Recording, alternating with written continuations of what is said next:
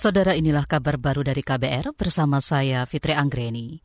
Badan Pengawas Obat dan Makanan BP memastikan vaksin COVID-19 produksi Sinovac yang akan digunakan di Indonesia tidak mengandung bahan berbahaya.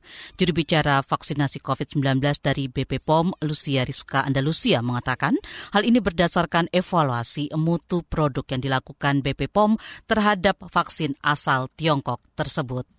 Menjamin mutu vaksin, Badan POM telah melakukan evaluasi terhadap data mutu vaksin yang mencakup pengawasan mulai dari bahan baku, proses pembuatan, hingga produk jadi vaksin sesuai dengan standar penilaian mutu vaksin yang berlaku secara internasional. Berdasarkan hasil evaluasi mutu yang telah dilakukan Badan POM dapat memastikan bahwa vaksin ini tidak mengandung bahan-bahan berbahaya, misalnya pengawet boraks dan formalin. Juru bicara vaksinasi COVID-19 dari BP POM, Lucia Rizka Andalusia menambahkan, BP POM sudah memastikan mutu dari 3 juta vaksin COVID-19 yang baru saja datang dari Tiongkok. BP POM sudah melakukan pemeriksaan sampel dan pengujian terhadap vaksin itu. Meski begitu, BP POM sampai saat ini masih belum mengeluarkan izin penggunaan darurat terhadap vaksin buatan Sinovac itu. Pemerintah Provinsi Jawa Tengah mulai menyiapkan daftar prioritas yang akan menerima vaksin COVID-19. Saat ini sebanyak 62 ribu dosis vaksin buatan Sinovac telah tiba di Jawa Tengah. Kepala Dinas Kesehatan Jawa Tengah Yulianto mengatakan prioritas pertama ditujukan bagi 31 ribu tenaga kesehatan dan petugas penunjang kesehatan seperti sopir ambulan dan petugas pemusaran jenazah. Vaksin tahap pertama Sinovac ini sudah tiba di Semarang ya untuk nanti didistribusikan ke seluruh kabupaten kota di Jawa Tengah.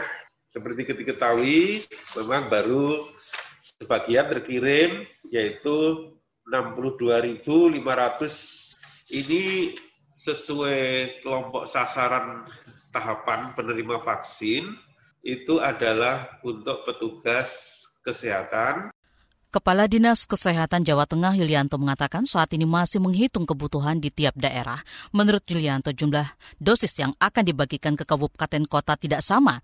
Rencananya vaksinasi akan digelar di 870-an puskesmas dan 310-an rumah sakit di Jawa Tengah. Markas Besar Kepolisian mengklaim tidak punya kaitan dengan pembekuan rekening Ormas FPI. Sebelumnya, bekas kuasa hukum FPI Aziz Yanuar mengatakan Rekening FPI telah dibekukan usai pemerintah melarang semua kegiatan FPI.